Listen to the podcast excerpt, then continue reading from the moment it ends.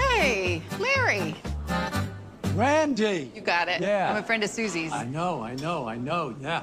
Happy New Year. Eh, it's a little late, frankly, for the Happy New Year's, you know?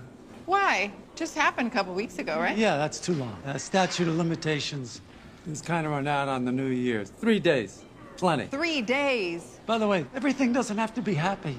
Why, why does everything have to be happy? I'm having a pretty good day. Yeah, look at you.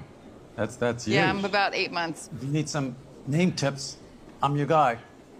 Yeah, What would you suggest? maybe something uh, Swedish, perhaps? Yeah, I'm. My husband is African American, so I'm not sure that would, I don't know, gel. You like saying that, don't you? Do I like saying that Yeah. he's African American? I think you wanted me to know. Does it change your opinion of me? In some ways, yes. In some ways, no.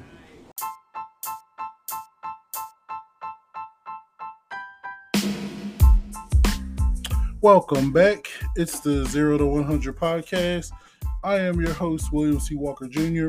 Uh, so, once again, just a little bit different in terms of uh, how this episode was put together uh, because I'm still waiting to get my computer back. But in the meantime, in this episode, uh, celebrating the new year uh, in 2022, I'm joined by my two brothers, Cory and Ricky, and my very good friend Christina.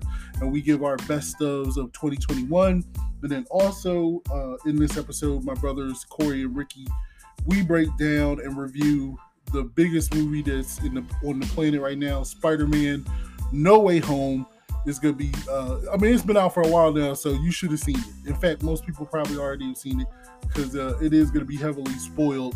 But man, I'm just gonna let my review speak for itself and how much I love this movie. Um, so you'll get all the details in that. Uh, also, Dumb boys, Dumb boys. The stage is set. The return to glory is on. First up, the 49ers. Let's go. I'm fired up. Let's go. I'm I'm I'm the Cowboys is back in the playoffs and I'm ready for it. Let's get this done. Haven't talked about them for a while on the podcast, but trust and believe the next episode. I'm telling you right now, you even gotta wait to the end of the episode. We talking Cowboys, son. We talking Cowboys because them boys is back. And I'm fired up. I'm fired up. And looking forward to having a discussion with my fellow Cowboys fans to touch uh, test their temperature, see where they are. Haven't played the Niners in quite some time. They're they're a good team. They got hot towards the end, but I'm feeling really good about where my team is. I'm looking forward to this matchup and all the implications that went down today. So uh, let's get into it. It's the Zero to 100 podcast. Welcoming in the new year, giving our best to 2021 and a Spider Man No Way Home review.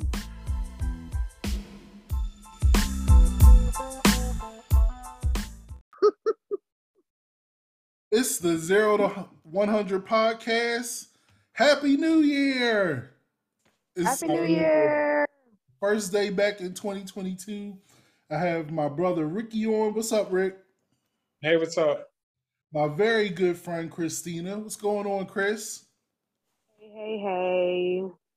All right, so I figure I have you guys on so we can do our end of year, our end of year review, or uh, picking our best of 2021 or our favorite events of 2021. I'm gonna say I felt like 2021 was slightly better than 2020, only slightly Mhm. but only because things started to open up a little bit and it started Mhm. to get somewhat normal. But let's be honest, overall, it was still a crap fest, especially towards the end Yeah. when you got like John Madden dying, and then in the same week Betty White dies on the last That crushed me. of 2021. I'm like, good grief, she's just about to hit, uh, about to make the hundred. But it's just Mhm. uh, there was some good things in 2021, and I figure we can go ahead and go through some of Yeah. our, our good things.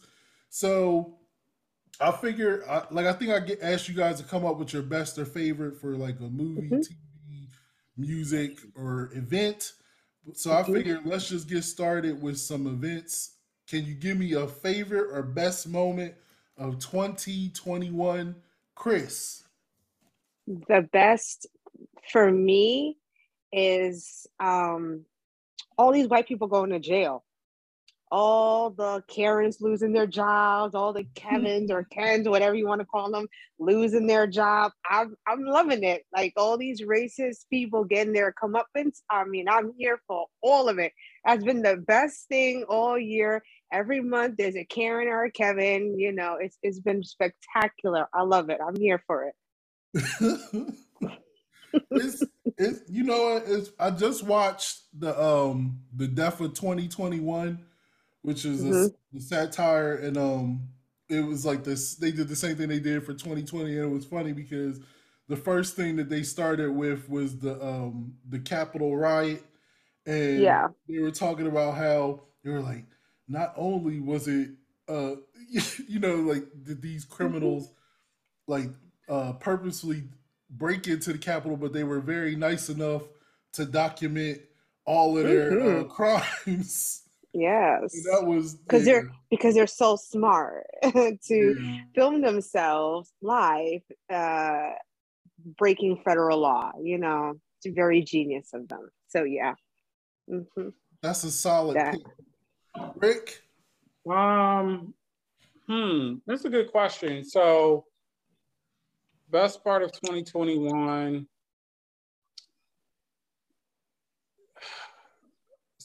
So, I guess like pop culture wise, um, I would just say it was uh it was it was the Braves winning the World Series uh because as a Braves fan they haven't won one since 95 so it was Oh, good yeah.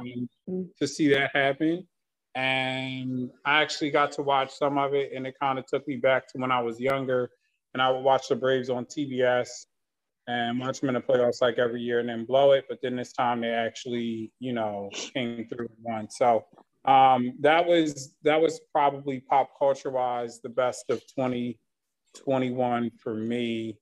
Um, yeah, yeah. Okay. Uh, for me, for me, I will probably say I love the Summer Olympics. I was incredibly disappointed that it was going last year, and so I was happy that uh, it came back. And even though it was really weird with like nobody actually being there and you didn't see the people, it was still super cool for me to see. Hey, see if you can unmute yourself now, Cory, because you should be able to.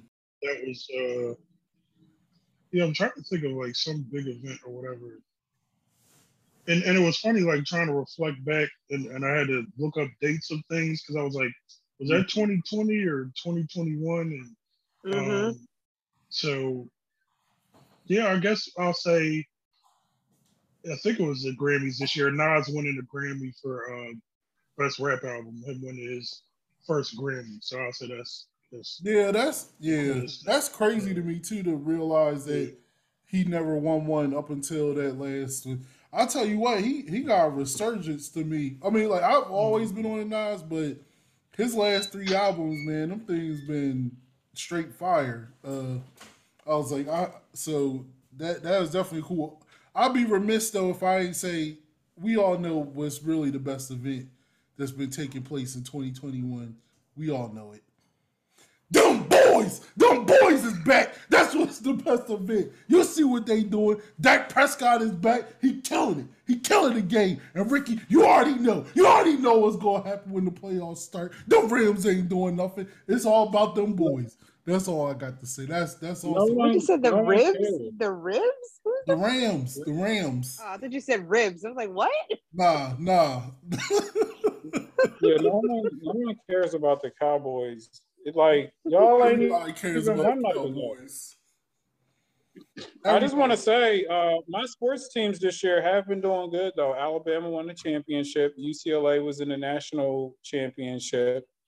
The Braves won the World Series. Uh, the Bulls are resurgent, and the Rams are killing.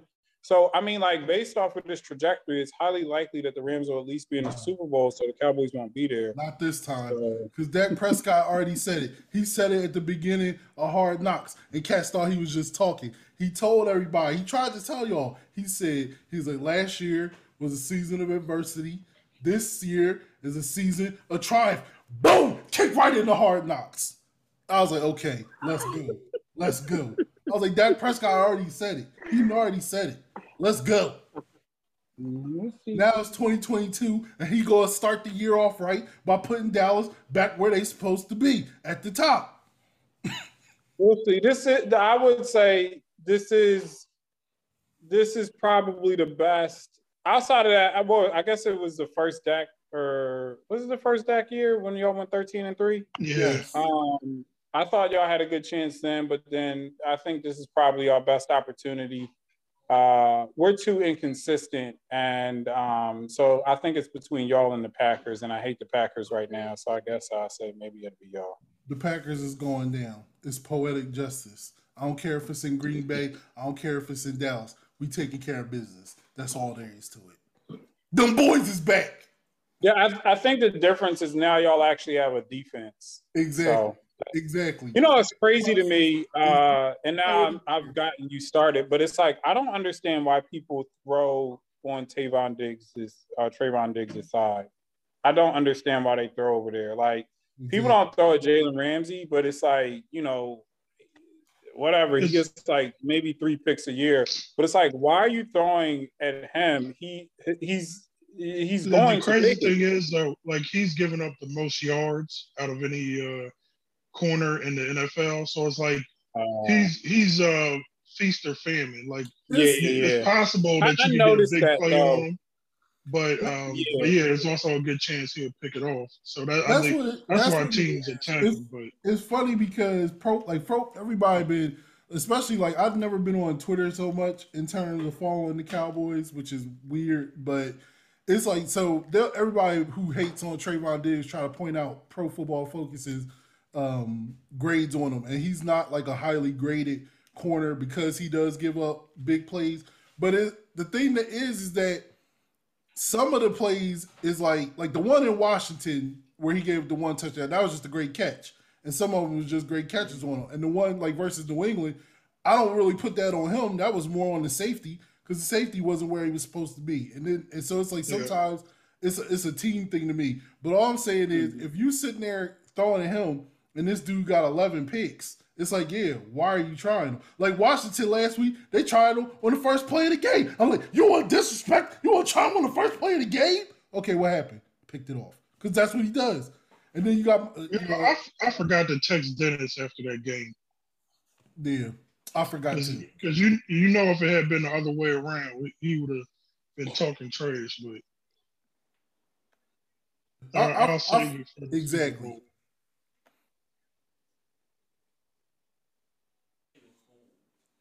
So, all right, I'm sorry. You know what? This wasn't supposed to about about to be about them boys. That's that's another joint. Let's get back on track. I got a little bit off track. Christina, though, you know I don't care. You can sit there and say you don't follow NFL no more. I know you're from New York. You saw what them boys did to your sorry squad. Your squad is sorry. That's all there is. to it. I'm still gonna let you know about it. let's let's let's move on. No, I, I I don't follow it, but um, I, I went I went day drinking with my friend because he was getting ready to leave the state, Mhm. and they actually had that game on, and I was like, my gosh, is this even a game? They're getting their butts whipped. I'm like, this is horrible. Thank God I'm not I'm not a fan, and I'm not really watching it because this would have been terrible. So yes, I actually did see that game, Mhm. ironically. Yeah. And I when I saw that too, I was like, oh, I know Will's at home, like screaming his head off. Poor Chalet. Poor Chalet. That's. Chalet, Chalet is fine because I be in the basement, even though sometimes she do, like she can hear me, but it's all good. Let's get on to best uh best TV shows or favorite TV shows of 2021. Cory, do you have a favorite TV show of 2021? Yeah, I had a few. Um, so I'll, I'll do a couple honorable mentions. Um, I just watched The Witcher season two. Yes. I flew through that, so I, that but that's not my favorite. But it was really good. Broke my heart. Um, It just broke my heart. we also, Okay, uh, me and Chanel just watched Insecure, and I'll say that Yes. that was like the the last episode is one of the best Yes. Final episodes of any TV show ever. That's like, Really?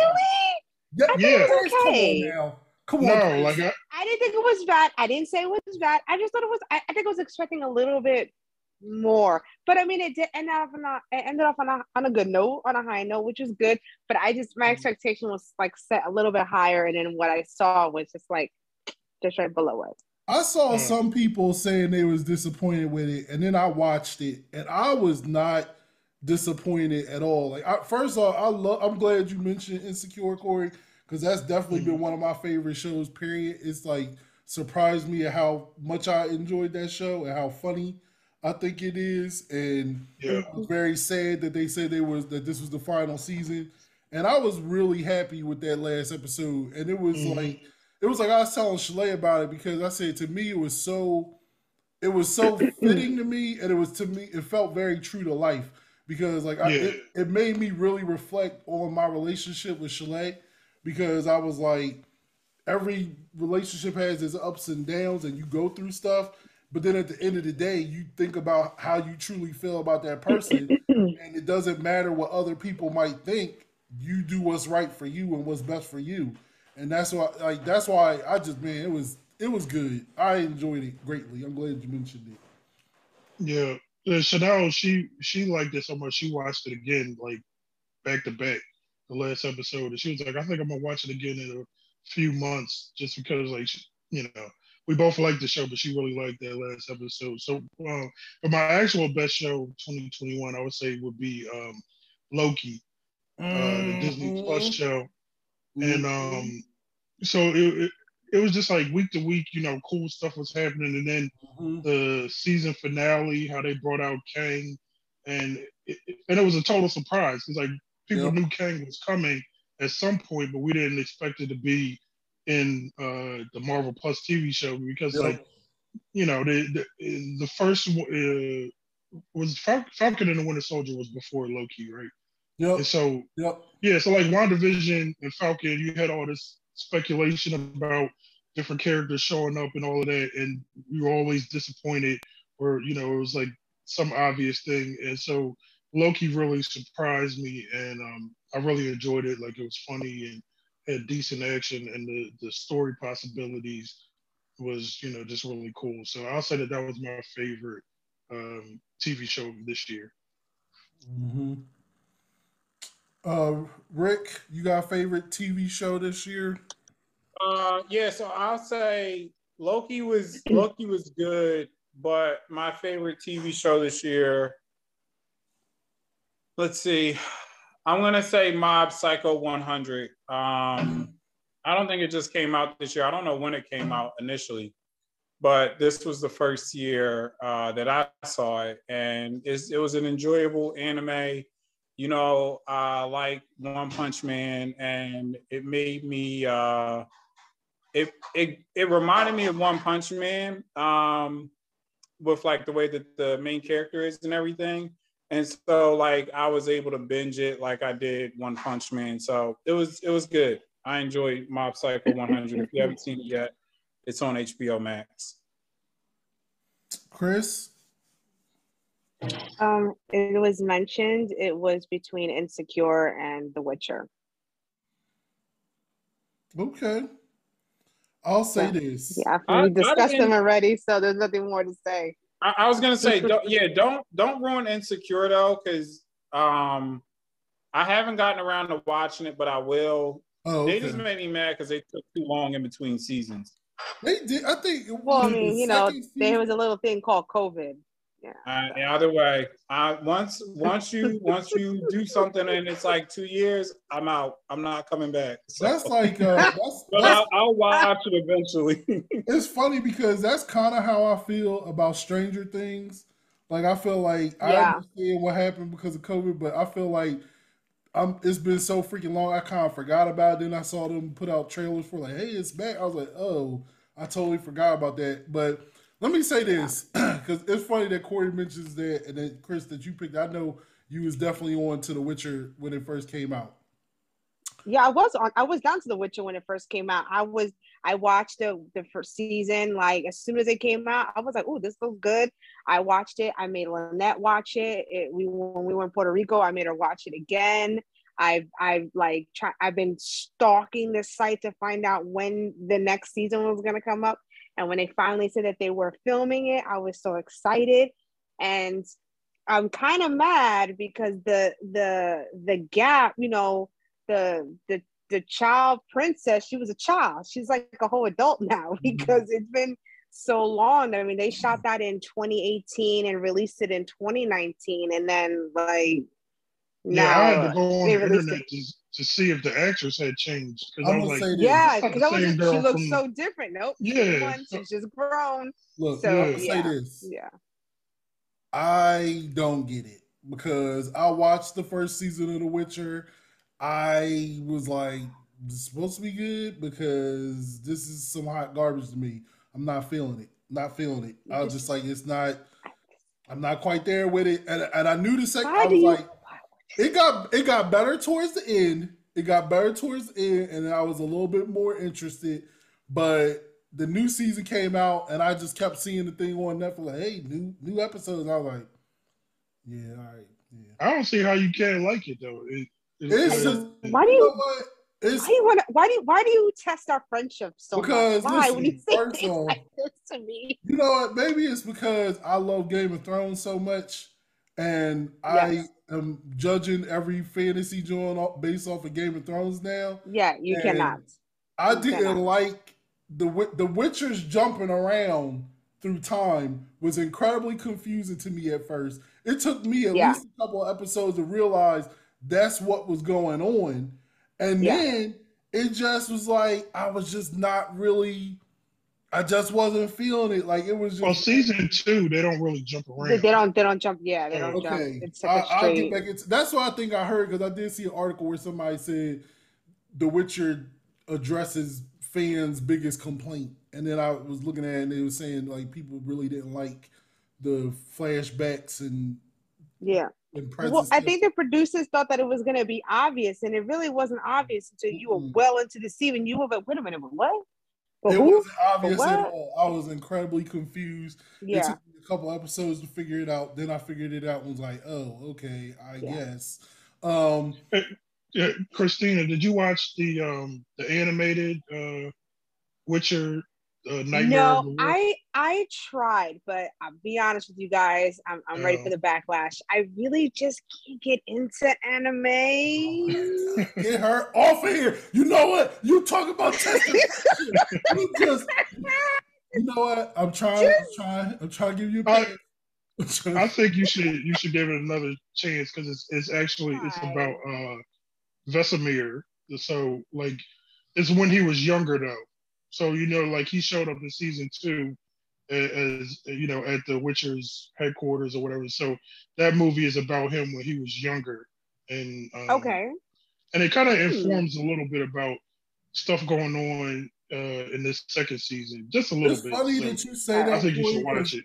It's funny because I started it. I actually did start that, and I was definitely more interested into that than I was the um the show. And I mean, I like anime anyway, so I'll probably go go back and finish it. But yeah, I did start it. I just never finished it. Um, I'll I'll say this in terms of my favorites of 2021. Definitely honorable mention to uh, WandaVision and the Falcon and the Winter Soldier. I get those. Uh, excuse me, I get those honorable mention, and I'm with you, Cory, because. But I also feel like that was part of the fans' issue because with WandaVision, everybody has they were speculating so much about every single freaking comment and every single. "Uh, I think the the uh, astrophysicist is Mister Fantastic, and oh, I think it's Mephisto, and it's like it was a little annoying. So I think maybe that did help my perception with um going into the other shows where I just kind of like I'm not listening to any of the speculation. I'm just want to go ahead and see it. Which is why I feel like I enjoyed Hawkeye so much because everybody kept saying, "Oh, this character is gonna be in it," and I was like, "Yeah, whatever." So when that character did show up, I was genuinely surprised and happy because I just felt like that character is not gonna be there, and I'm not spoiling it for people who want to go watch it. But that was good. That's an honorable mention for me. Um, uh, I, but yeah, my favorite uh shows of 2021 was definitely Loki. I will say that without question, Es- especially because of what it did to the Marvel uh, cinematic universe and how it's expanded that, and it was a genuine surprise. I don't know how they really kept it under wraps. Um, Insecure, definitely. I love the final season. Uh, the show was great. The final episode was great. Um, also, I will. It was. It was. Um, trying to think. It was one other show that. Oh, this is the other show. This is my other. In fact, I put this right up there with Loki because I just finished it actually yesterday and I highly enjoyed it. It's on Hulu. It was called Only Murders in the Building with uh, Steve Martin and Martin Short and Selena Gomez. First off, it was incredibly hilarious and it was a murder mystery and it was really fun to watch. And your boy is a detective because I figured out who the murderer was because I'm a beast and I'm a detective. And I remember when I was like, listen, it's a good show. I highly recommend it. So that's I put Loki and Only Murders in the Building is my top two favorite shows of 2021. Oh. All- all right, so let's move on to music. Uh, Oh, hold on, right. I'm sorry, right quick before we move on. mhm. Ricky, did you know they had a live action Mob Psycho 100 on Netflix? They do. No, but that's probably trash. I'll look it up though. Because because I just searched for it on Netflix, like just to, to see, um, and it was like, oh, they got a live action version of it. So You know what? so gonna watch the animated one first. Netflix is really actually trying to do live action anime stuff now. I'll say this: uh, Cowboy Bebop only made it one season and they canceled it. I didn't hate it. It wasn't like I'll admit when it started, I was like, "Ooh, this is I don't know if this is gonna make it." So it didn't. It didn't surprise me it got canceled because it is so. It's not incredibly different from the anime, but it's definitely not the anime. But overall, I actually enjoyed it, and they definitely ma- they made changes to the story. But my thought on that was I didn't have a problem with it because I feel like if you see the anime and you just do a straight beat for beat copy of it, then what's the point of me watching your show? Is is so I didn't have a problem with them making changes to it, but apparently fans didn't like that and it did not make it. But I still thought it was it was decent. I mean, like it wasn't terrible. I I thought two of the uh two of the main three actors was great. One of them was pretty bad, but they got better towards the end of the season. But anyway, uh, moving on to music. Chris, do you have any favorite or best music of 2021?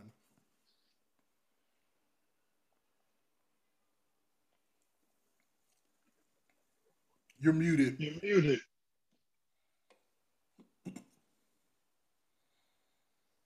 Uh I would say sorry. Yeah, sorry. Um, I would say no, not really. I didn't have like any like you know songs that I would like. I love other than some of the songs that come up on Insecure.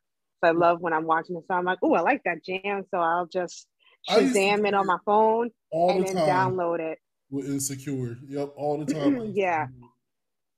So yeah, I mean, I I I haven't that whole like oh someone come out with a whole new album being all excited. Oh, it's been a long time since I've done that. Okay. Rick, So I got nothing on that. Um, uh, probably I'm probably similar. I it wasn't anything out, that came out that I really care about.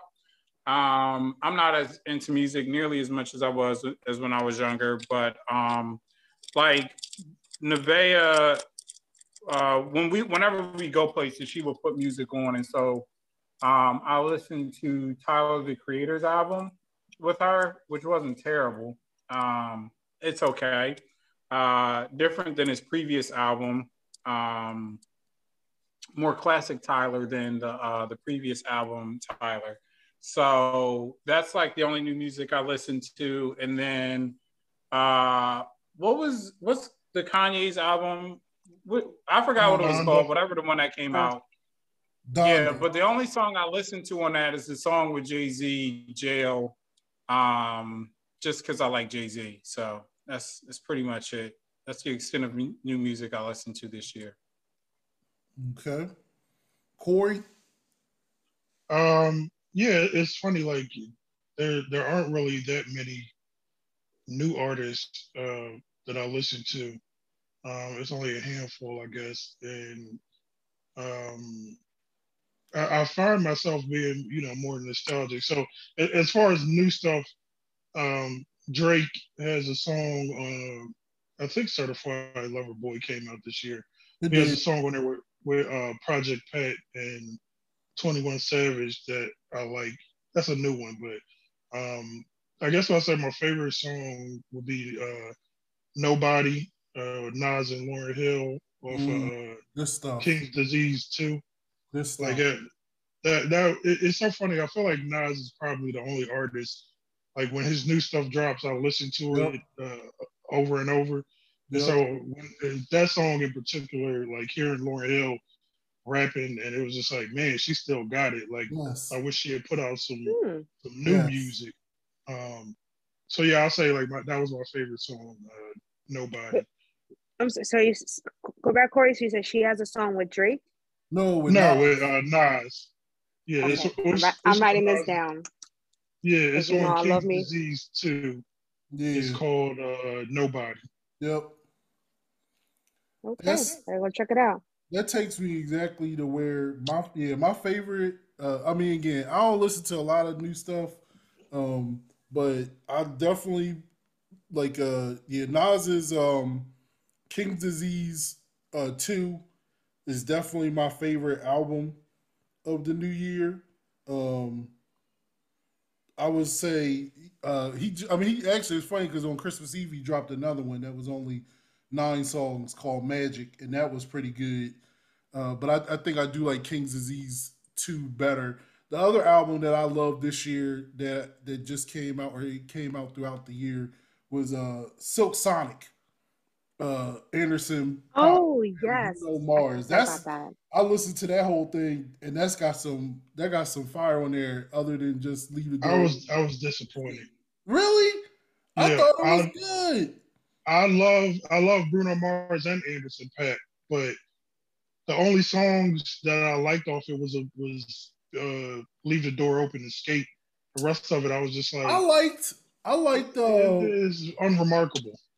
Oh, I liked it. I really enjoyed it because I like the um uh smoking with the um what's the name of it? Smoking out the window. I liked. I liked uh after last night. Uh seven seven yeah, no, I liked it. I liked that album. The only one like I, I thought Fly as Me was okay. I didn't like that one as much. I mean leave the door open and skate is is yeah, that's definitely the best ones on it. But nah, I really like smoking out the window and after last night. That was yeah, and it's not. I mean, it's a short. I was only nine songs on there, but I, I liked it. I highly recommend it. I, I definitely I don't put it over King's Disease, but uh, King's Disease too. but nah, I, I highly enjoyed it. That was good stuff. Uh, all right, let's go to movies. Everybody already gonna know what mine is, but Chris, what was your favorite or, best? or actually, I'm sorry, Rick. We'll start with you. Best movie of 2021. Yeah, I say Spider Man. Um, Mm-hmm. Mm-hmm. yeah, I, I, I'm sure we'll discuss it more in detail later. So I'll say Spider Man. I only saw a handful of things. Uh, what did I go to the movies to see? Shang Chi, Eternals, and Spider Man. That was it. But then I don't even know what other new movies I saw this year. Oh, Encanto. Yeah, some Disney movies or whatever. But yeah, I'll say Spider Man. Cory. Yeah, uh, it- it's funny because I was trying to. it- yeah, I did. I only saw two movies in the theaters this year. It was Eternals and um, Spider-Man: No Way Home. And so then I was trying to think, well, what else came out this year? Uh, Judas and the Black Messiah um, came That out earlier this year. year. Huh? That was last year. Or wait, was that this year? It, well, I, look, I looked it up on Wikipedia, yeah, because I was thinking it, and it, it said 2021. Oh, okay. Um, Okay.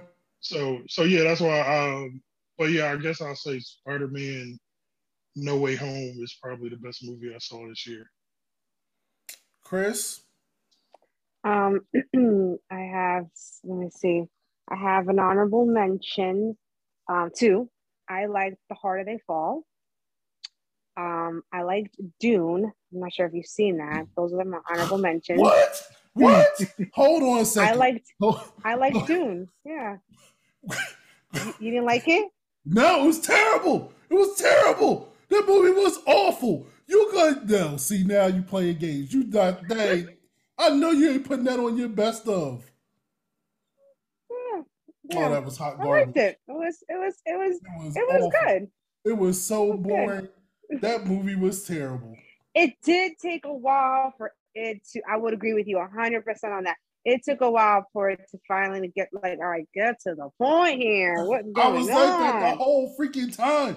I was like that the whole time. And then when it finally got to it, I was like, okay, so clearly, like, I know the movie's establishing that it's a setup, like it's a setup movie. yeah But it another one coming out Like yeah a setup movie. It felt like a setup movie. I'm like, this is a setup movie. This movie is a setup movie. Like, I seen Lord of the Rings, The Fellowship of the Ring. That's a setup movie. But guess what? It didn't feel like a setup movie. It was like, okay, well, cool. They're gonna continue the story, but it felt good and complete. This movie was just like, this is gonna happen. This is gonna happen. It's coming, and this is good. I'm like, okay, get Yeah. get, get to the point. okay, get to, get to the point i would agree with you on that yes get to yeah. Terrible. but my favorite and um it's it's a, it's a shameful plug it's it's um it's actually a documentary it's called the first wave and it actually features a few of my family members it, it was um the first few months of covid in new york city and a documentary crew was filming um my cousin uh, and our family, well my cousin and a couple of our family members are in are in there. Um, but basically it's filming her dealing with her husband having covid right at the beginning of the pandemic when we didn't know nothing. And it was like a whole it was like a no holds bar and you saw the chaos and uh, you know you can kind of see a little glimpse of you know what we were all going through. And it, it was hard because we couldn't physically be there for her um, because of COVID, and she had two young kids, and you know he almost died. So, um, so it's my it's my favorite movie. It's very emotional. You see the children there. There's some other participants in the documentary, but I did feel like they gave them more. Like you see my you see my cousin a little bit more. Um, so and it was cool going to their premiere and like meeting people and I met the the one doctor that she's featured in there. She's featured more than anybody else. Um, Dr. Nathalie Dougé, she's awesome. And they also tie in with uh, the Black Lives Matter slash George Floyd uh, protest that was happening within the city. It kind of linked that in, as well as linking in how COVID affects mostly black and brown people than it actually does the white people. So it's a little bit of a shameless plug, but it's out on Hulu now. Um, you know, watch it. If you want to watch, if you want your children to watch it, I would say watch it first without them and then determine whether you want to see it. It's nothing gory, but you are seeing people dying on on and you're seeing several people dying on the screen. So that might be a little too graphic for children. So I would say watch it first before you, you know, by yourself before you, you let your children watch that. But yeah, that was my favorite. I'm a little biased, but I thought it was very Nothing good. It just kind of that. encompassed, huh? I said nothing wrong with that. Yeah, it just it kind of encompasses what hospitals are going through right now, and I think it's important for people who are not in the medical industry or don't have partners in the medical industry to see the chaos that that the hospitals go through um, and the stress and you know you can see why they're just begging people to do the right thing uh, so that you don't stress them out um, But uh, but yeah, so I would say watch. It's called The First Wave, just like that. It's on Hulu, and I think it for a while it was on their main screen, but I think now it's been a few days now, so um, you'll you have to search it. That's it. So that was my favorite. Okay, thanks, Chris. Mhm. So, uh, for me, I would say honorable mention is, and this was surprising to me, was uh, Cruella. They uh, with Emma Stone. I was actually uh, incredibly surprised that I liked. You it. don't strike me as a Disney guy. I, I'm was very surprised. Yeah. I'm pleasantly surprised. It was good. I mean, I'm I'm I like Disney. I mean, it's it's certain Disney stuff I love, but um, yeah, no, I, I watched it on Disney Plus and it was really really good. I was surprised at how much I enjoyed it. Uh, I thought Emma Stone was pretty awesome actually as Cruella de Vil. It was it was good. I highly recommend it. So it definitely gets an honorable mention from me. Um, but everybody and their grandma know what the best movie of 2021 Everybody knows. Everybody knows. Chris, you playing games. I'm trying to put you on. You don't want to. You don't want to expand your mind. You want to stay closed minded in the box. But I'm trying to, to try to tell you you need to step There's out. the nothing box. about Marvel movies that I find. First off, it's dope. Okay. It's dopeness personified. You sitting there trying to talk to me about The Witcher, which don't make no sense, and then you not go you go stick your nose down up at the comic book movies, which don't make no sense. Best movie of 2021, Spider-Man: No Way Home. Is without a question. Is no look. I'm not gonna go into all the details on it because we're gonna review it, and then I go into all It's my just- details there. It's too many. First of all, it's just way too many movies. It's Second of all. I think when I think when I was initially watching a lot of the, those comic movies, just you know all of them, whatever DC and Marvel, you know, it just annoyed me how they weren't going with the comics. That it just made me not interested. I was like, yeah, you're gonna be I mean, here but you know, doing your own thing. I ain't interested. Stick with the comics. The comics were good.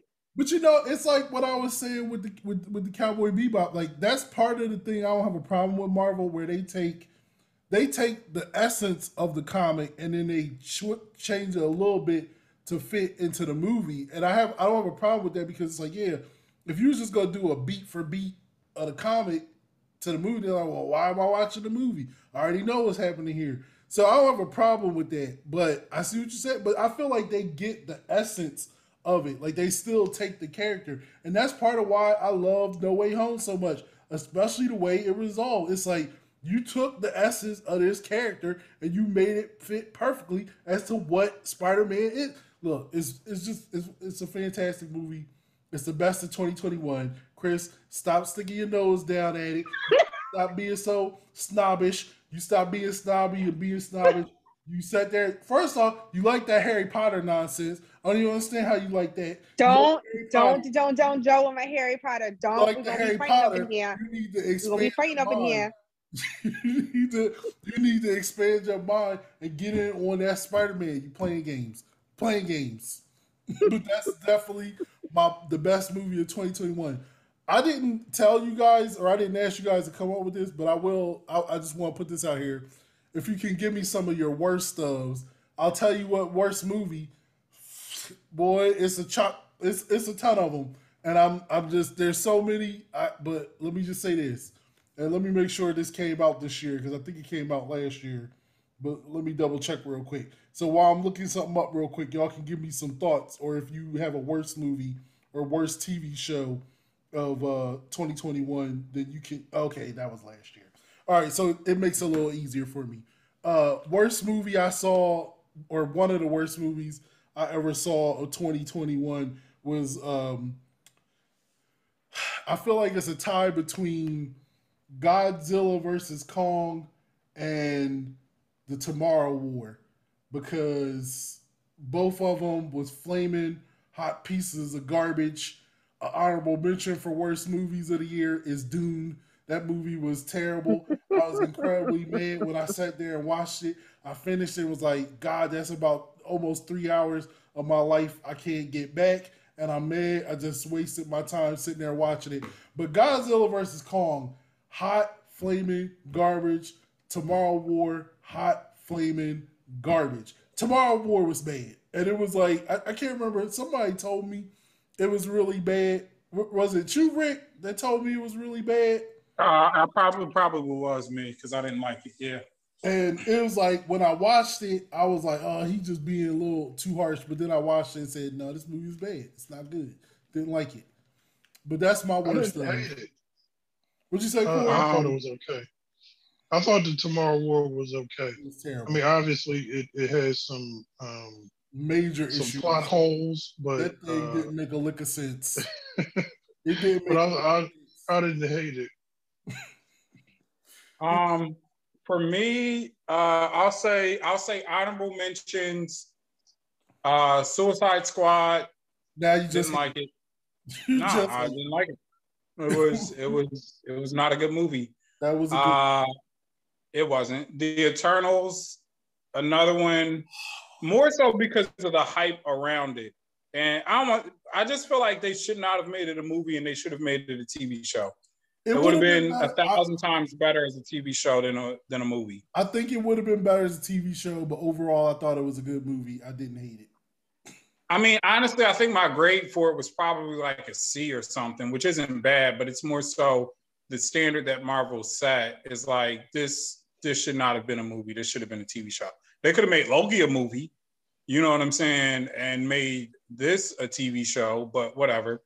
Either way, um, but the worst was, uh, without question, the long. Is it the Long Halloween? Is that what it's called? Oh yeah, that the was. fact that they had a part one and a part Yeah. two, and That both was of them were horrible. And it's That like bad. I love Batman and I love DC's animated movies, but they were by far 100% garbage, like so worthless. Did you watch it yet, Cory?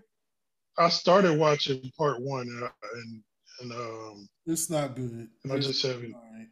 It's the same. I mean, I, I'm gonna go back and finish them just because you know I like Bat, like you said, I like Batman and the DC animated stuff.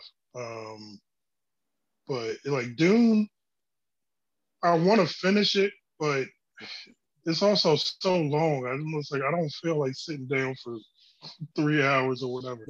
Um, your. I, I can't think of like something that was just like the worst, but I it, I don't say because I watched it recently, I guess, and it was bad. Uh, the Matrix Resurrections, not good, good. not good at all. wasn't good. I'll admit. Um, I told them about it a little bit before you got on.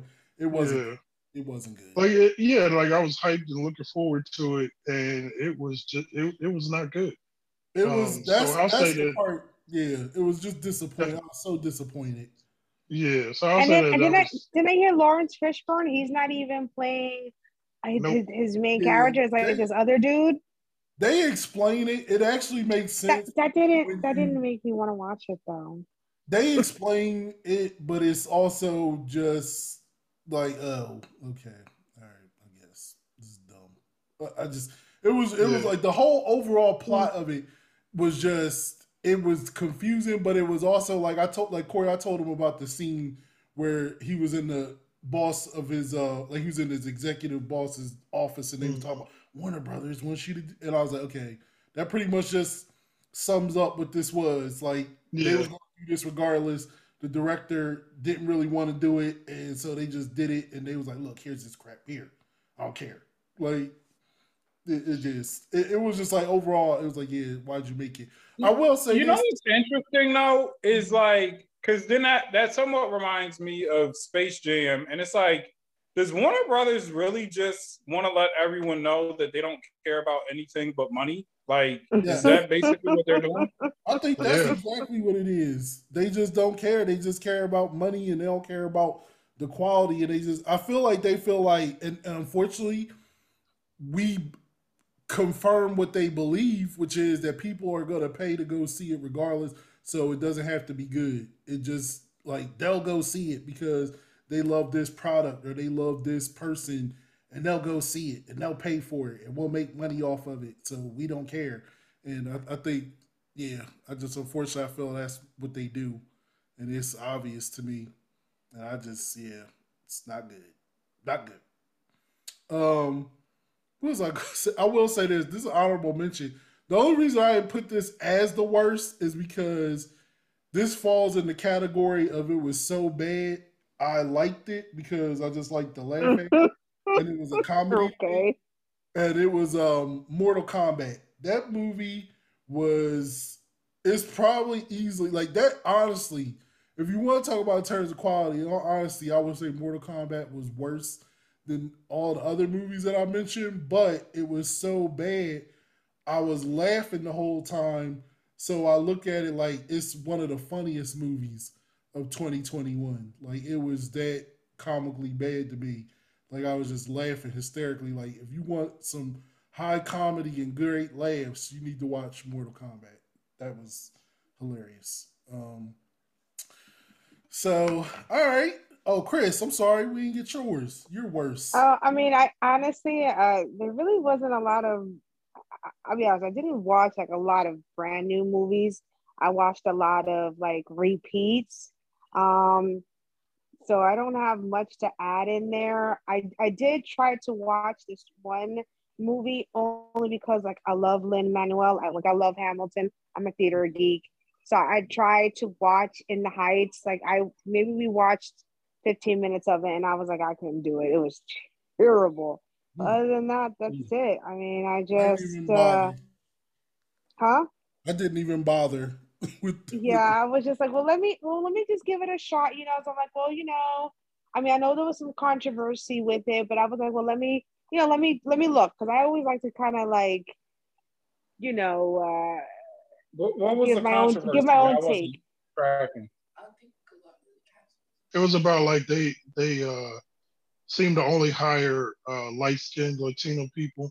So, yeah, so there was yeah, yeah. They, they said that. Well, they said that the main characters were, um, you know, the the light skinned Latinos, and that um, you know, they had they did have dark skinned Latinos, but they were like in the back.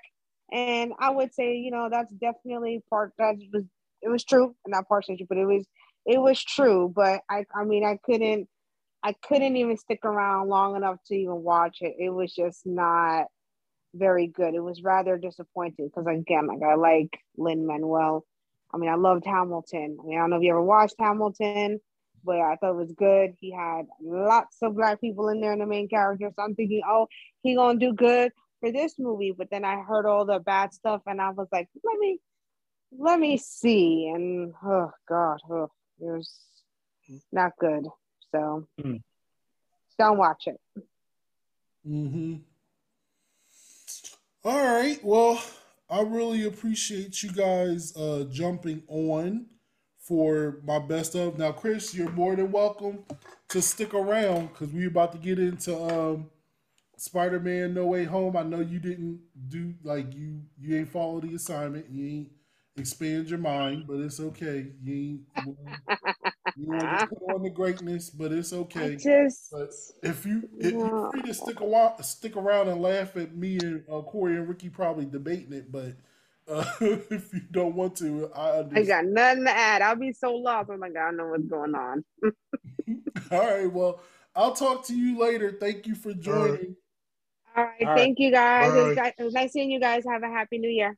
Bye. Same to you. Bye.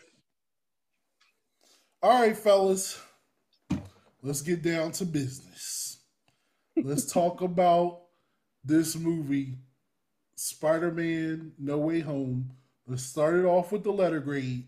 I'm gonna give my grade first. I'm gonna tell you right now. They don't have a grade that's high enough for this joint. So I was like A plus, but I was like A plus is a disservice to it. I need to go A plus plus. I need to go 4.0, valedictorian, honors list, dean's list, PhD, master's, whatever degree you want to call, you give it to this joint because that's how good it was. Cory.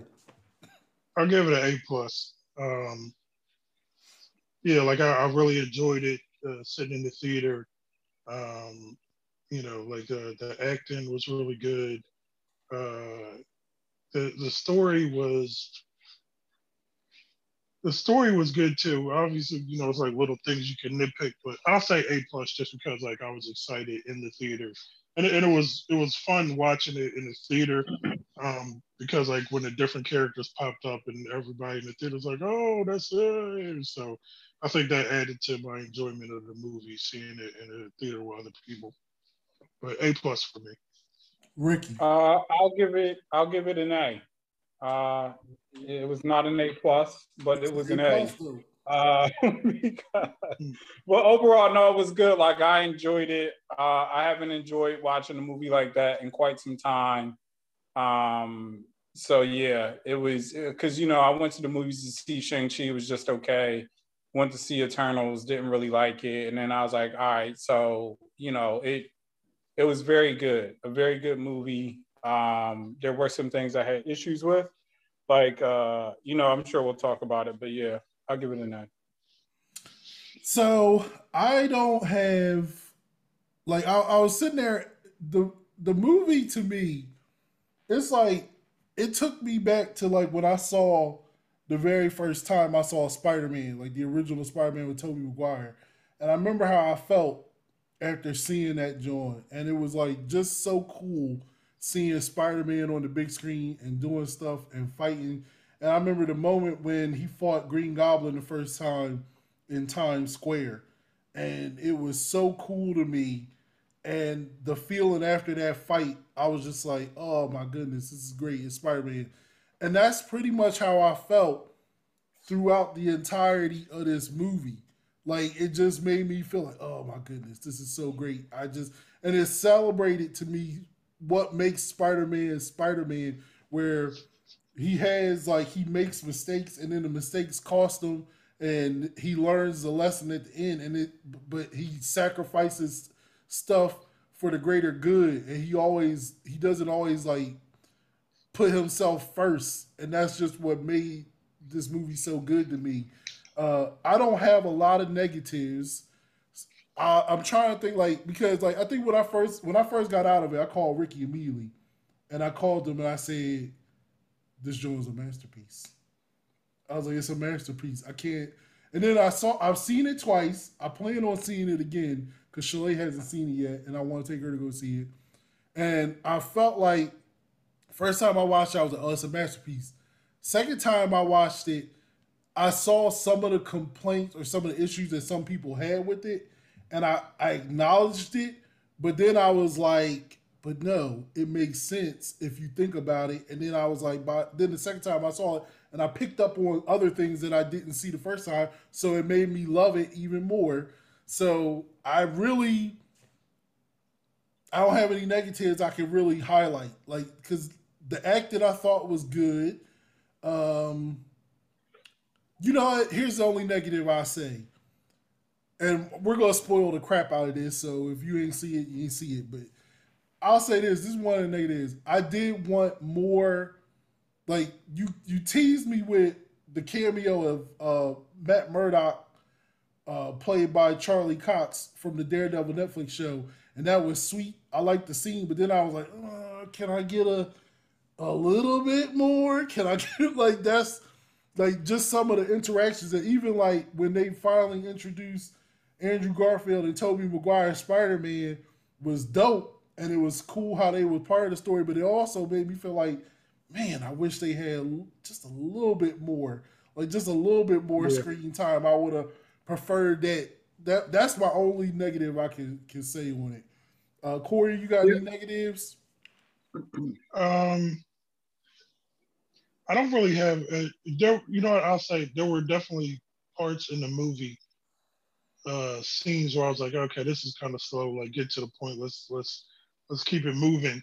So I'll say that's like the only negative thing that I could think of right now is just there, there were some parts of the movie that dragged a bit, and I was kind of like, yeah, all right, enough of that. Let's let's go. Let's move on. So I, will say that that's you know only negative because some which, of the which parts would you say like what what part? um, it's it's hard to remember exactly off the top of my head, but some of the stuff like with Aunt May mm-hmm. and uh, you know. Um, mm-hmm and happy, I guess, in the apartment, and, and okay, so yeah. it's like some of the like the non fighting stuff yeah. or whatever. Like some of those you. scenes were just like you know a little too long, a little too much. Rick, I know you. So I'll I'll piggyback off of something that you had um, you had mentioned uh, with not having enough screen time for like Andrew Garfield or Tobey Maguire. I think that that I mean, it was good. It was decent how they brought him in, but I still would have liked more. I thought Andrew Garfield was really good um, because I honestly did not care for him as a Spider-Man at all. Mhm. But after that, I'm like, eh, I'll watch another Andrew Garfield Yes. Spider-Man movie or something. that's how that's But, yo. um, but like I felt like they they gave Tobey Maguire the Henry Cavill treatment in uh, Justice League. You know what I'm saying? Where it was like Tobey Maguire is an established thespian. He needed more screen time, and he's the original OG Spider-Man. I needed more from him than what they gave me. Um, but the other thing, the biggest issue that I had with it though was just honestly the central plot of how this all got started. And it's like, yo, we're really gonna do this just because he can't get into colleges or whatever. Like, I'm just like, I need a better reason. And then the last thing is, and this is just me being greedy, I would have liked for it to pull in some bigger, higher. You know what? I take it back because now I'm getting started on thinking about the things that actually did bother me. One of them was when um when you know they, they go to the joint, they go to Tony Stark's apartment and they're like, all right, we're gonna fix all of y'all right real quick. We're gonna whip it up in this machine back here, whatever, like it's an easy bake oven, and fix everybody or whatever and all the issues. And so then Green Goblin, you know, his Spidey sense goes off, and then Green Goblin, you know, snaps back into being the Green Goblin. And so then he's basically like, hey, uh, let's just be evil. And it was like, okay. And it was like, that was all it took. Like, you know, I just because you know what? here's here's what I feel like. I love that scene because just when he was talking, like Electro to me was not really on board with being fixed anyway. Mhm. And his mindset was he wanted to be uh he he liked the energy and the different power that was in that universe than the one he was from. So when Green Goblin made his whole speech was like gods don't ask for permission or they or they need to be fixed. They take. And that's like he was speaking to Electro's God complex side of it, like, yeah, like I'm all powerful. I don't need to change who I am. I just like he was speaking to their their vanity in that regard. And that's that's why I have a problem with it. I thought that scene was dope. I thought Willem Dafoe freaking killed it to me as the Green Goblin in this joint. Like it was I I feel like he was better as the Green Goblin in this one than he was in the um original Spider-Man. Just like how sinister he was and evil. Like even when they was fighting at the end of the movie, and he was just like, "Oh," you, he was like taunting him, Was like, "Oh, you couldn't cure me," and then he was just like, "No, I just." He's like, "You couldn't kill me." He's like, "No, I want to kill you myself." He's like, "That a boy," and then they went out. I was like, "Yo, it was dope." It was I will say, like Sandman's motivations were confusing because well, yeah. Yeah, that's what I was going to say. But it's like, but what about Sandman? Like that doesn't explain. You know, it's like it. I I get it. I just felt like I felt like it could have been better how they did it, but it was basically like they all just was like, all right, let's leave. Like, and then I just felt like it could have been better as a transition. Aunt May got on my nerves, and um, yeah, Peter got on my nerves a little bit. Tom Holland kind of got on my nerves in this movie more so than he did in previous movies, and he got on my. I think with each movie, he got on my nerves more and more. That's funny because I found him the most annoying. I didn't because Homecoming to me was the only Spider-Man movie that I didn't like. I mean, well, well for this one because no, because I, I hated the Amazing Spider-Man too. That was not not a good movie. Um, Andrew Garfield definitely redeemed himself to me in this, and I definitely left it feeling like, hey, I kind of want to see him as Spider-Man again, just at least one more time, but with better writers and a better director because the story on where they was going was kind of didn't make any sense to me. But um, Mhm. but yeah, I I I like like I really enjoyed Far From Home. Like that was my favorite new Spider-Man movie until this one came out.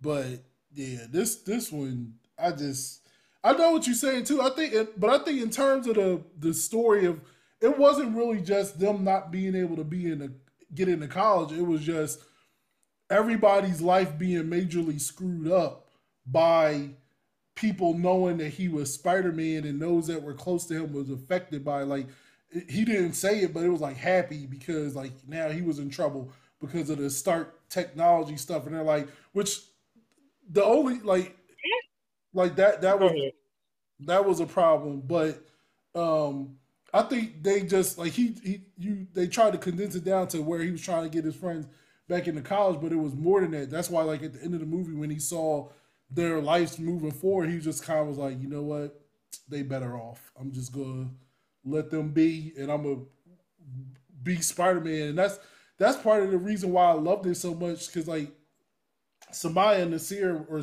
Nasir was saying, and Nalani was telling me they was like, oh, the ending was so depressing, it made me so sad, and I was like, but I love the way it ended because it was so perfect. Because I was like, that is Spider Man. Like he does not have it easy. He doesn't have like a high paying job and he does like he has he got to struggle to make the rent because he was going to work but he couldn't go to work because he had to stop the some crazy villain from doing something and save people's lives and then when you get to work you can't tell him what he was doing and like oh you're fired parker like that's spider-man to me that's why i just i love it I didn't care. I mean, the ending was weird or whatever. That didn't ruin it for me. It was more so just to like, we really did all this because he couldn't get into school that was it. I just really thought they could have maybe done it yeah, a little bit better. It, it, it is it's stupid when you put it that way, but I guess if you look at it like he's a high schooler and they catastrophize, you know, everything. Yes.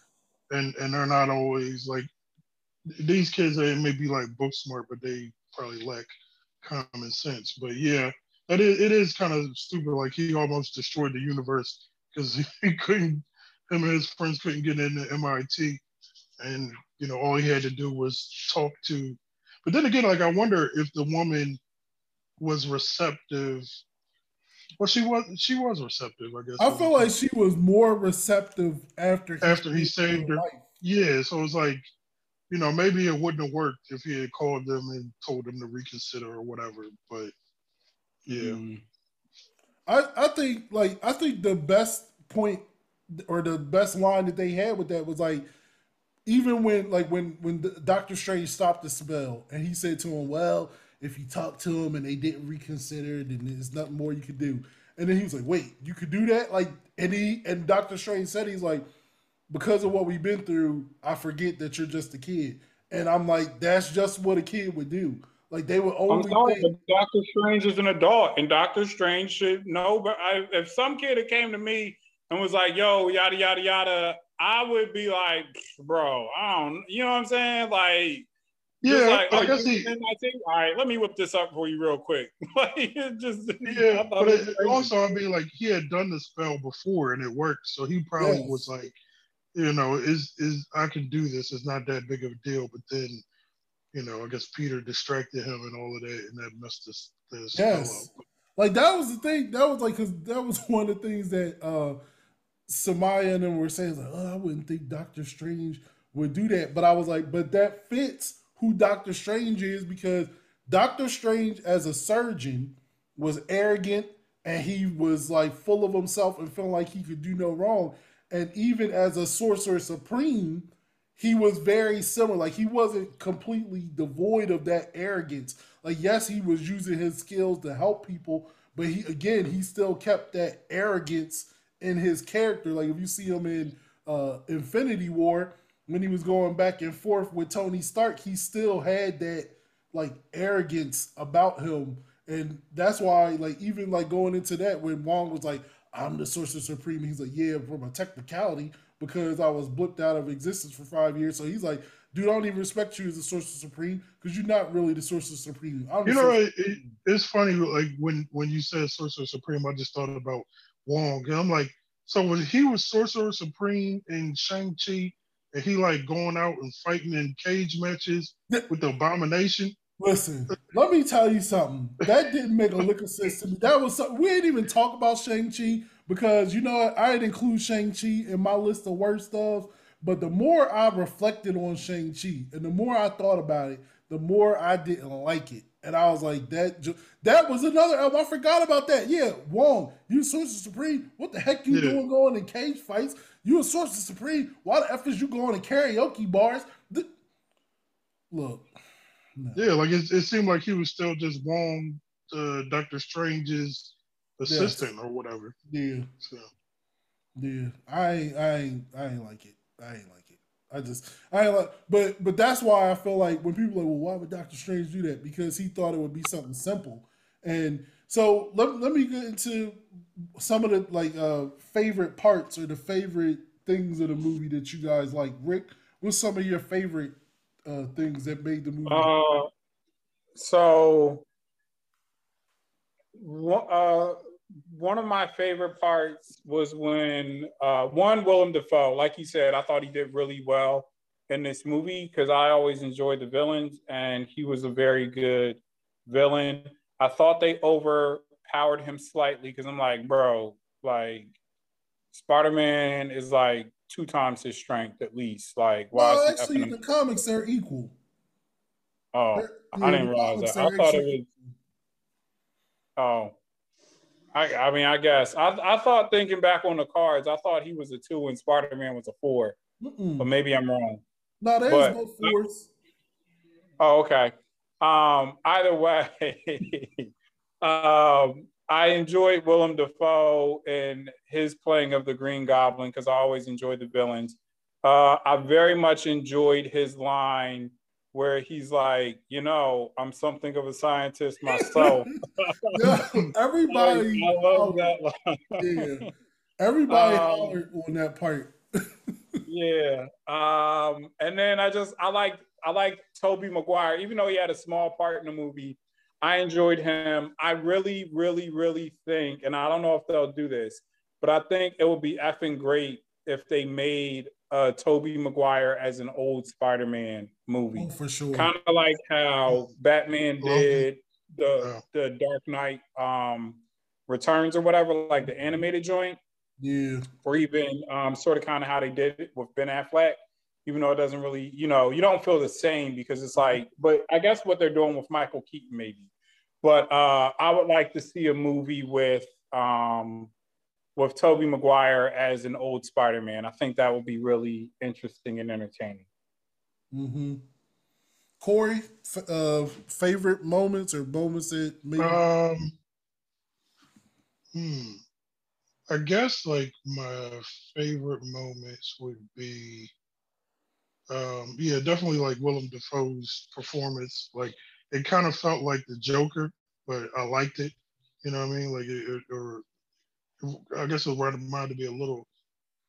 Not not so much Heath Ledger's Joker, but you know maybe Joker from the Batman animated series. But either way, Willem Dafoe is, is you know Green Goblin was really good, um, and the the the final like fight with you know the three Spider-Man fighting and all of that that was cool to see, and particularly Andrew Garfield when he saved MJ. oh my goodness, uh, yes, That that part was really like you know emotional and cool, and you kind of felt that like yeah, Andrew Garfield was really good, and I didn't dislike either of uh, the the his Spider-Man movies. I I haven't watched them in a while, so you know maybe I would go back and be like, yeah, this was kind of whack. But um, so yeah, I'll say like my favorite Willem Dafoe's performance, and um, you know the the final fight with the three Spider-Man working together, and um, you know particularly when Andrew Garfield saved MJ.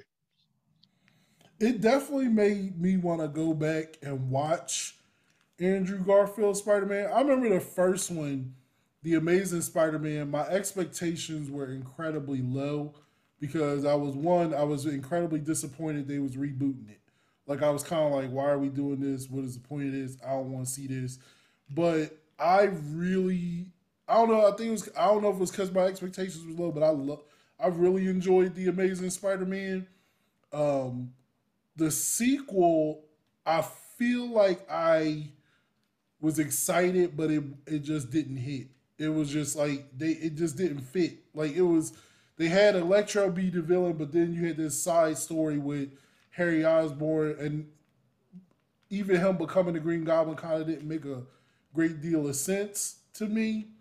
Uh, like what they was trying to do with it didn't make a great deal of sense, and like, I mean, I thought the way they they had the death of Gwen Stacy was very, uh, it was that part was kind of spot on, especially in terms of how it was in the comics, so you felt it.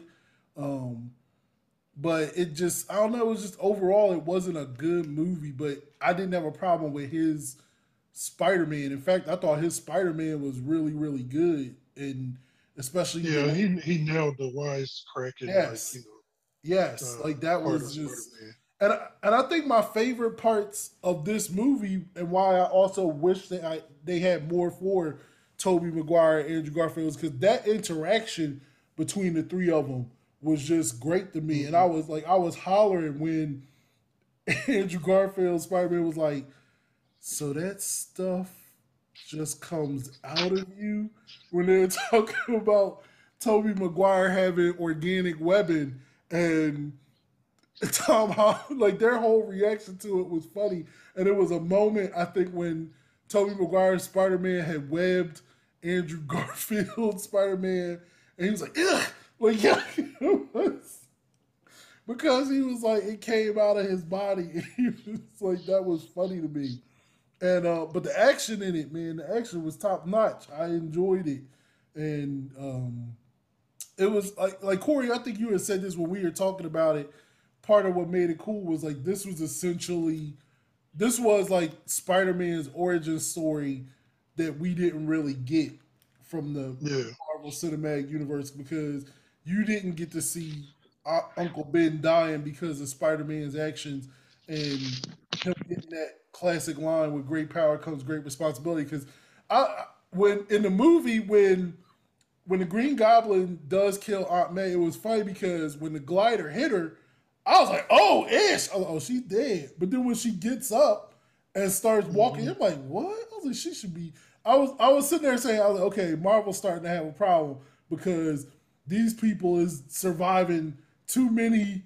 Uh, like if, if you look at Black Widow and, and the crazy stuff Yeah. that was going on in that, you was like, oh, they should be dead. And then so when you see that, you're like, oh, they getting a little out of control. Like you thought they tried Yeah. to bring it back down with Hawkeye, where he was like, you gotta do this and you gotta do that. The fact that like Hawkeye lost his hearing because of all the crazy stuff that he had been through. But then so when Aunt May got killed from that, you was like, oh, okay. Oh, that's I I didn't see that coming.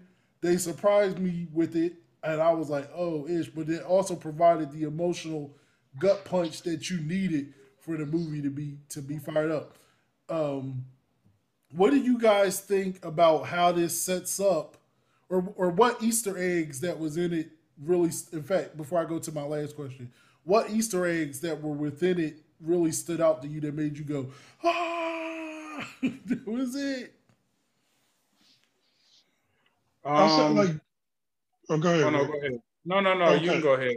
So so Daredevil, uh, Charlie Cox. I don't I don't know if that if you would call that an Easter egg, or whatever. But it was cool seeing him and Mhm. thinking about the possibility of him um, popping up in, in the Spider-Man movies because in the in the comics, and you know I haven't read a lot of Daredevil, but like um, seeing Daredevil, there were some issues I guess where he teams up with Spider-Man and all of that. So that would that would be cool to see.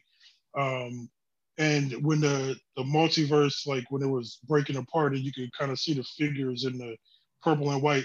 I only the only one I could make out was uh, Rhino, but I thought that was kind of cool. And maybe when I watch it again, I'll try to pause it and look and see what other figures are in it. But um, so yeah, as far as Easter eggs, I'll say that those two things uh, for me. Mm-hmm. Right. Um, you know, honestly, sadly, uh, I don't know. I didn't have much. The only thing, uh, so I'll say this: I personally feel like Tom Holland got on my nerves so much in this movie. I don't care about another Tom Holland Spider-Man Oh. movie. I Mhm. just care more about if they do Spider, if they go back and do a Tobey Maguire, maybe an Andrew Garfield, but I care more for a Tobey Maguire. I don't know if there's like an online like clamoring for a Tobey Maguire Spider-Man movie, but I think it would be super cool if we had an adult Spider-Man because we've always just seen him in this young teenager, college, whatever. But it's like, no, I want to see him as an adult dealing with now adult stuff as Spider-Man and what, you know, types of villains or challenges he'll face in that role. Um, and then because it's like I'm assuming they're gonna, I'm assuming they're gonna do a four because they left the little Venom symbiote behind or whatever. Mm-hmm. But it's like whether it's Tom Holland, I really don't care. But I'll do another Tobey Maguire one. I definitely would like to see a, a, an adult Tobey Maguire Spider Man and kind of close out his thing just to like because I, I do think that would be cool. But um I man, it was so many cool moments in that movie. Like I think Cory, like you you nailed it too. That when Andrew Garfield saved um um MJ from falling because that was so like that was epic. And it was like you saw how happy he was, like the emotions on his face. Like he played that part great in terms of uh how he felt because he saved her. That was awesome. Um the the one Easter egg that stood out to me that I loved was when Doctor Strange knocked Spider Man out of his body, and he was trying to grab the box from him, and he was moving it. If you had paid attention to Tom Holland's head when he was in his astral form, you could see the wavy lines around his head, like when his spider sense goes off in the comics. Mm-hmm. And I was like, ah, it's is spider sense. like that was that was cool. And yeah, the the figures up in the thing, I definitely recognized because it was one guy holding a spear, and I remember Nasir asked me who that was. I said I think that was Kraven the Hunter, and I saw the Rhino and a couple other figures. But yeah, I, I could I I would love to pause and try to figure out what some of those other figures were. Um, so that that brings me to the ending of the movie where Peter sacrifices his his, his identity. He, he tells Doctor Strange to cast a spell again, but make everybody forget about Peter Parker. So that way, like they forget who Peter Parker is, but they know there is a Spider Man. They just don't know who he is. And I, the reason why I loved it so much is like I was saying, the way Marvel set up Spider Man to me, it was like they were making him Iron Man Junior, or they was establishing him like a second tier Iron Man, and I'm like, that's not Spider Man. Like when he made his own costume and the colors reflected more so the colors from the comic book version, and you see him swing. Like to me, it was like that is Spider Man. Like he got an apartment on his own, and he don't you don't know how he gonna do it, and he got start over again, and he's just it's him, and he's doing it with his his own skills, his own intellect, and him just working his way, like doing what's right, but not but it's a sacrifice. He sacrificed his own happiness for it, and I was like, that's Spider Man to me. I'm excited to see where it goes. I'm even more excited in terms of where the Marvel Cinematic Universe is going because at the end of the movie you get the trailer for um, Doctor Strange in the Multiverse of Madness, and oh man, I'm fired up. Like I have to, I have to look and see what's the uh, the timeline of when Marvel stuff is coming out. But yeah, I it that the movie was so great to me. Like so in terms like or where do you guys feel about where it's going as the way the ending of the movie expanded. Like Rick, I know you said you're not excited about more Spider-Man. I actually am, especially with Tom Holland, because I want to see how this how he handles the character now. Uh, but Cory, what's your thoughts? Um, I'll, yeah, I'm excited to see a fourth. Uh, it- something that just it hit me like when you mentioned the Venom symbiote, and it, and it, it may be a nitpick, but it was like Venom shouldn't even been in there because Venom wouldn't know that Peter Parker was Spider Man, so he shouldn't have been pulled Ah, there. Um, Did you see Venom too? Here's oh no, I didn't. yeah, I was Yeah. gonna say Oh, okay. You know, They- I, haven't seen any of them. Okay, so Yeah, me, me either. That's why I didn't know either because that that was also I had that that same question because that was one of the plot holes somebody had a problem with. They was like, well, why is Venom there? He doesn't know Peter Parker, Spider Man, but because I didn't see either of the Venoms, they explained what happened at the end of Venom Two.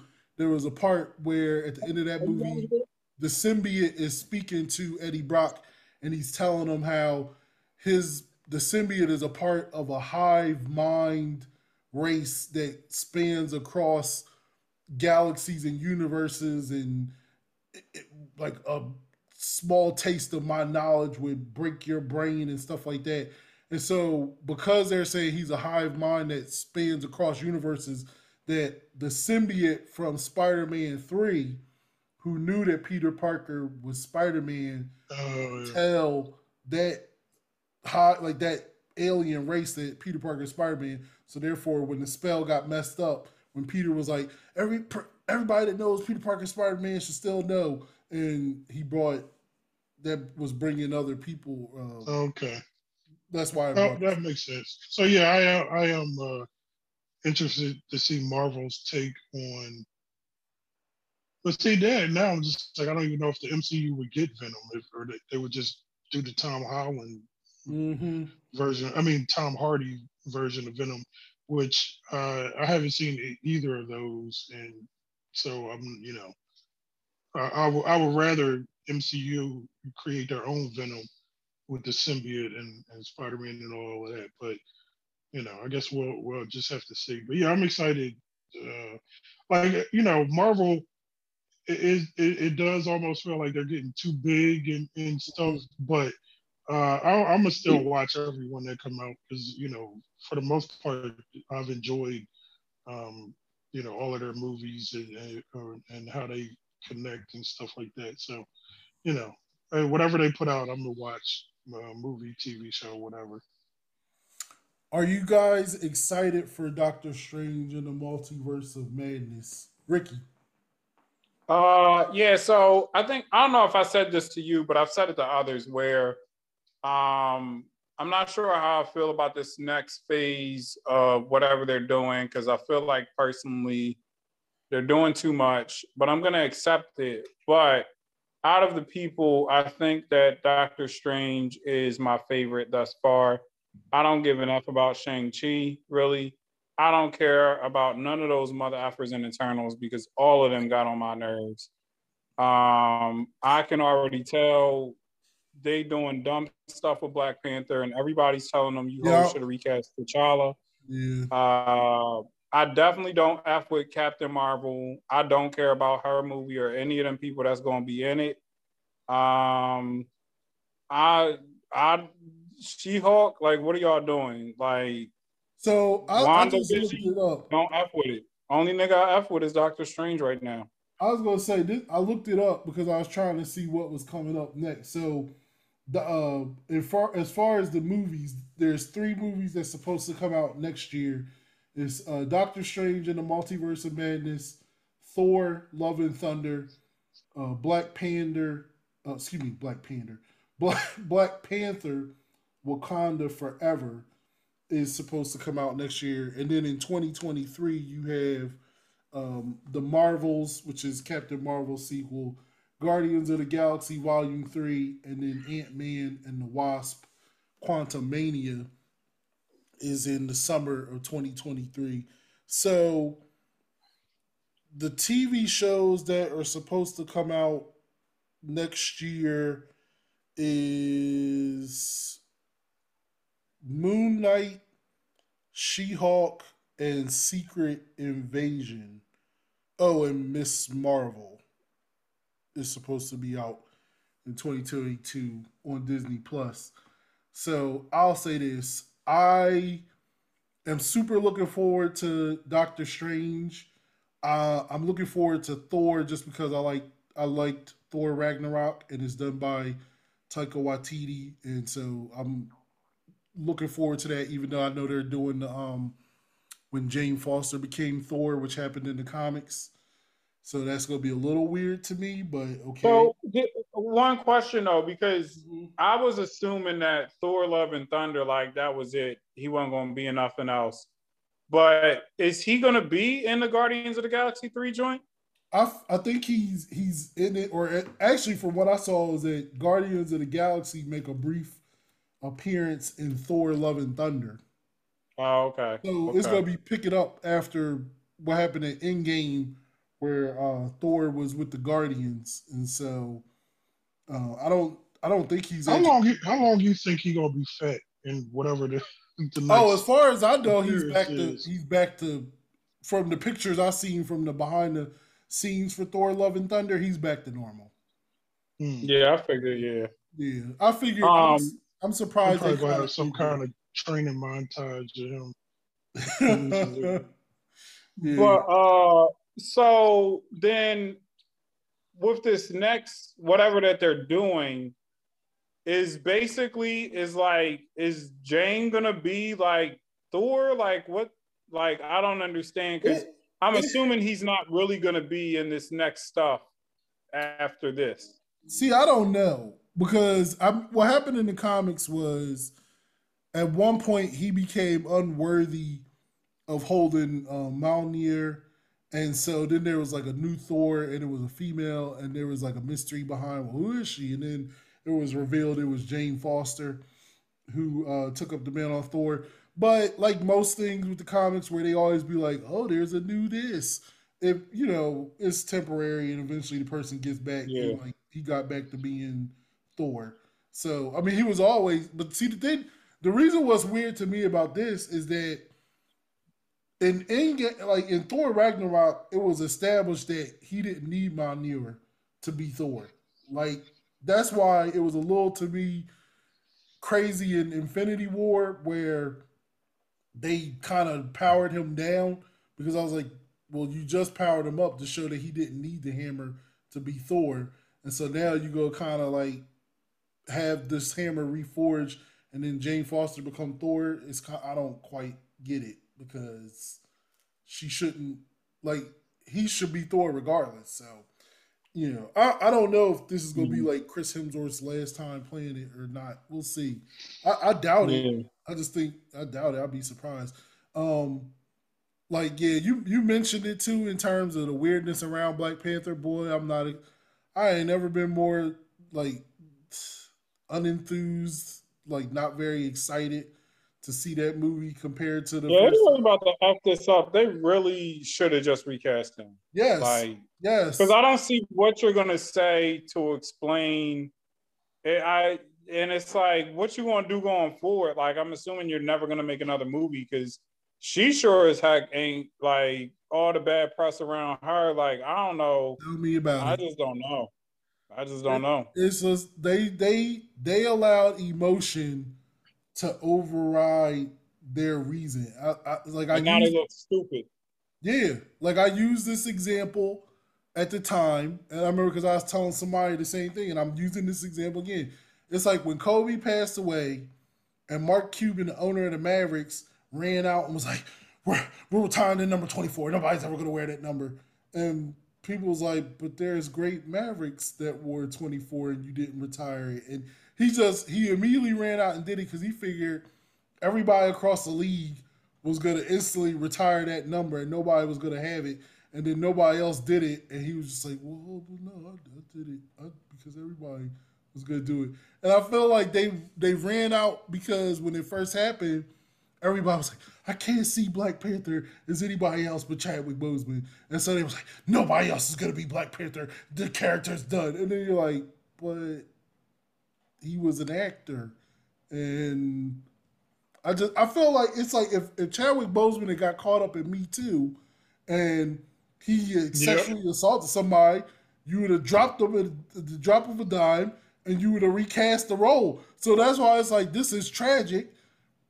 You he wouldn't like his family has come out and said he would want the role recast. He wouldn't want to prevent anybody else from doing it.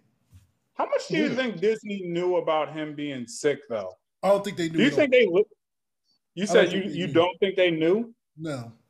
I, I think don't seems you like think nobody knew. slight?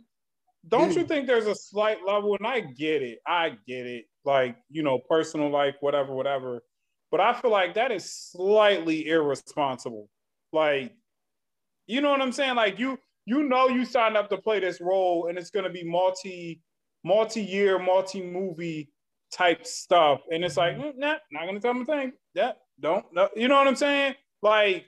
I, I'm a very personable person and I don't want people in my business at work. Um, and so I try to keep work and everything else separate. But it's like I feel like you at least should be like, hey, you know, I'm really whatever. Like, if there's a possibility, whatever. You know what I'm saying? Something like. I think- but I, Maybe he I don't thought he was going to beat it. Yeah. Or I mean, true. also, like, Yeah. it, it, it, But I it feel like when it, it had to start looking bad at some point, and so then it should have been like, hey, you know, something. I just, I just think you should have said something. Cory. And it, it, I mean, it also could have been like he wanted to keep it private, and like there's no way that that, that somebody at Marvel wouldn't have leaked. Like if he had told them, Yeah. It, it, it would have got out somehow. I think that you know. What, 'cause that's why I think like maybe when it really looked like it was getting bad, I think he probably should have said something.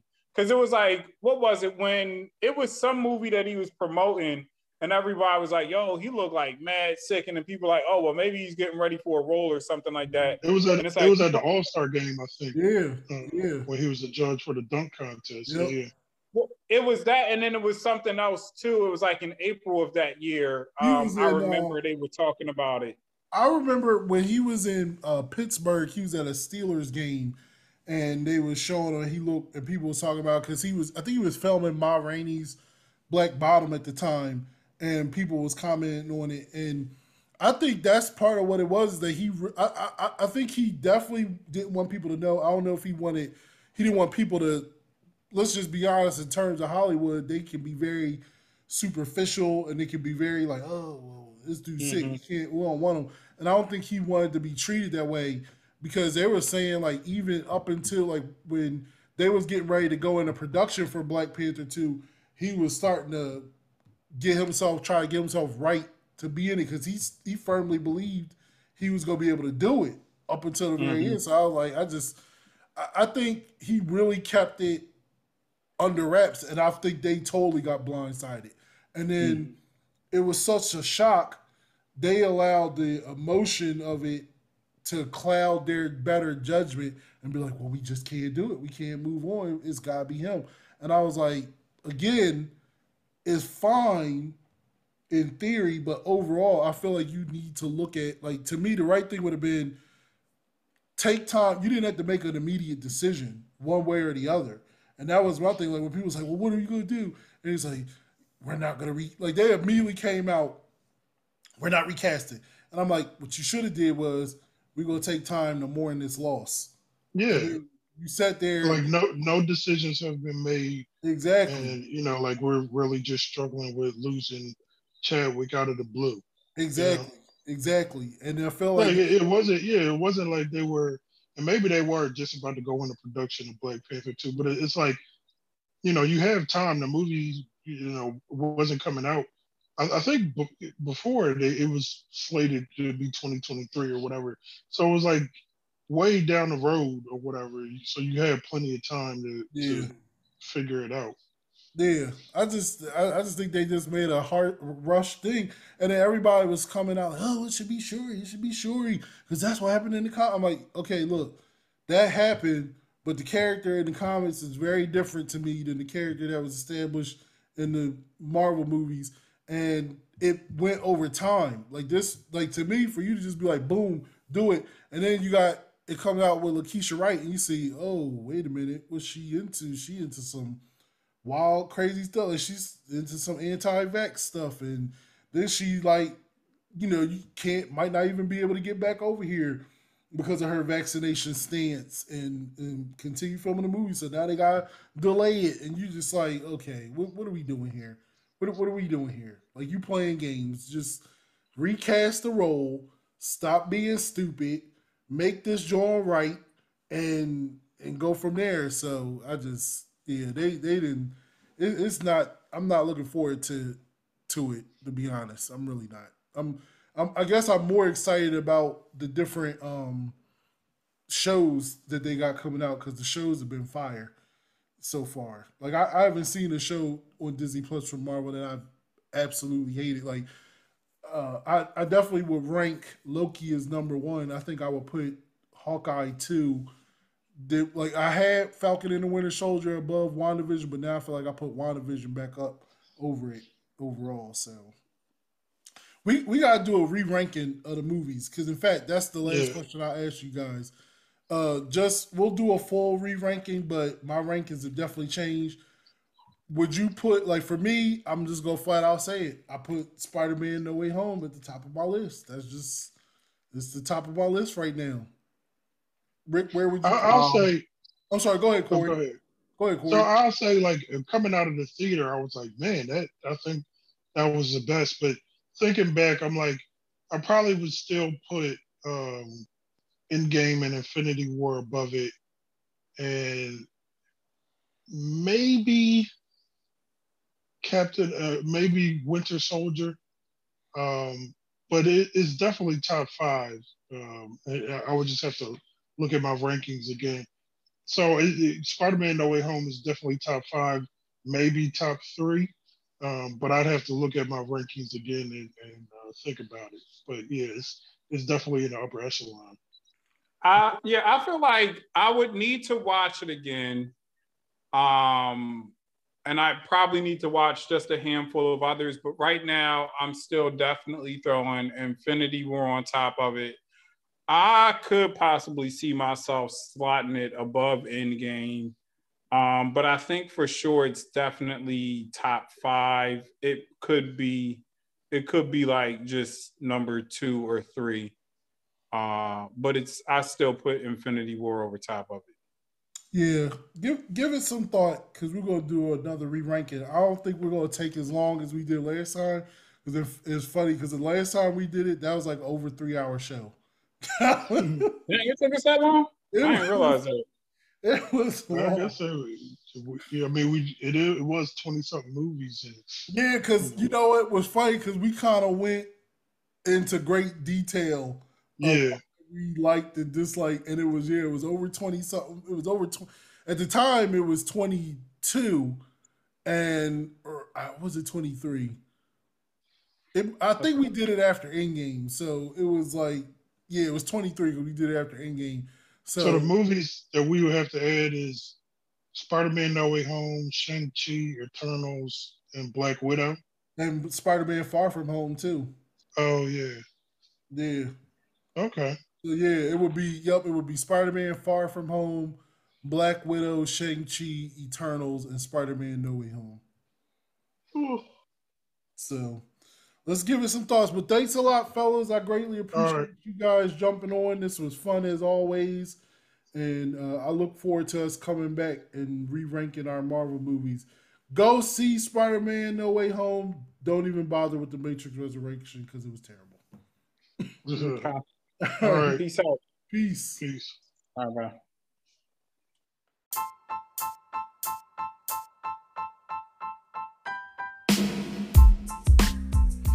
That's going to do it for the Zero to 100 podcast. Uh, big shout out thanks once again to my very good friend Christina, my brothers Cory and Ricky for joining me. Uh, needless to say, y'all need to go see Spider Man No Way Home. It was no joke. The movie was phenomenal. It was a masterpiece, and I absolutely loved it. And I can't wait to re rank it uh, in the Marvel movies. That's going to be coming up in the future. But like I said at the beginning of the episode, we gotta talk about them boys. We gotta talk about them boys because after the Cowboys lost to the Cardinals, it was very disappointing. It was very frustrating. It was a frustrating loss because it took the Cowboys a while to get on track and figure out what it was the Cardinals defense was doing. And I I feel like but they they got their hit their stride and the defense just didn't make enough stops. I'm not even gonna go about the official officials. Officials are atrocious. Officials have been pretty bad to me all season long, especially in terms of the Cowboys. And everybody's like, "Oh, well, they lead the league in penalties, so what you expect?" But some of these calls is absolutely atrocious, and especially when you see the pressure that DeMarcus Lawrence, Randy Gregory, and Michael Parsons generate. Michael Parsons, I don't understand how he's not drawing a holding call every time he rushes a passer. So, you know, that's neither here nor there. I'm just, I'm looking forward to what this team's to do because I know Philly fans sitting there talk about, uh, we, we played our second string, y'all beat the second string. Dog, come on. come on now. First time we played y'all, the score was 41 to 21. So let's that was against first stringer. So let's not sit here and act like y'all didn't get y'all behind smashed in week three. So I don't want to hear it. And for y'all sitting there talking, oh, this is second string. Well, guess what? The offense did what they were supposed to do versus second string, which is light them up. So I don't want to hear it. I don't want to hear it. You got point is the Cowboys swept the East, and none of the games was close. None of the games was close. No names, whatever your name is about to be. I don't know why y'all was talking because you were seven and nine and you sat there and won the division at seven nine. Really thought y'all did something. Dog, you ain't do nothing. We ain't have our quarterback. You ain't do nothing. And then we showed you. Cause y'all thought, oh, we came back in the last couple minutes and made a respectable game. C- come on now. Come on. You got smashed in Washington and then you got your behind smashed in Dallas. 56 to 14. It wasn't even competitive. New York, New York, you know, I ain't even, y'all ain't even worth mentioning. Not even gonna go there. Let's just move on to the playoffs. So it's on. It's on and popping. And one of my friends who's a 49ers fan, who I ain't talked to, and I don't know how long. In fact, the last time I spoke to him, I think was years ago when the Niners actually had made it to the Super Bowl and got beat by Kansas City. And he would hit me up immediately after the game. Dog, dog, come on now. Don't come at me right now. Don't come at me. You don't. I'm just saying. I'm fired up. And the, the pieces are falling in place. The pieces are falling in place for this team. I'm to share my thoughts on it in this upcoming episode with my fellow Cowboys fans. I'm to leave it at that. But I'm fired up for the playoffs. I'm fired up for them boys. Let's get it. But let me know what you think about this episode. Uh, what were your some of your best ofs of 2021? Uh, what did you think of Spider-Man No Way Home if you saw it? Email the show at 0 to 100 pod at gmail.com. That's the number zero, the letters TO, the number 100, and then POD at gmail.com. Uh, also, make sure you follow me on Twitter at WCW Poet. It's been the Zero to 100 podcast. Woo, we out.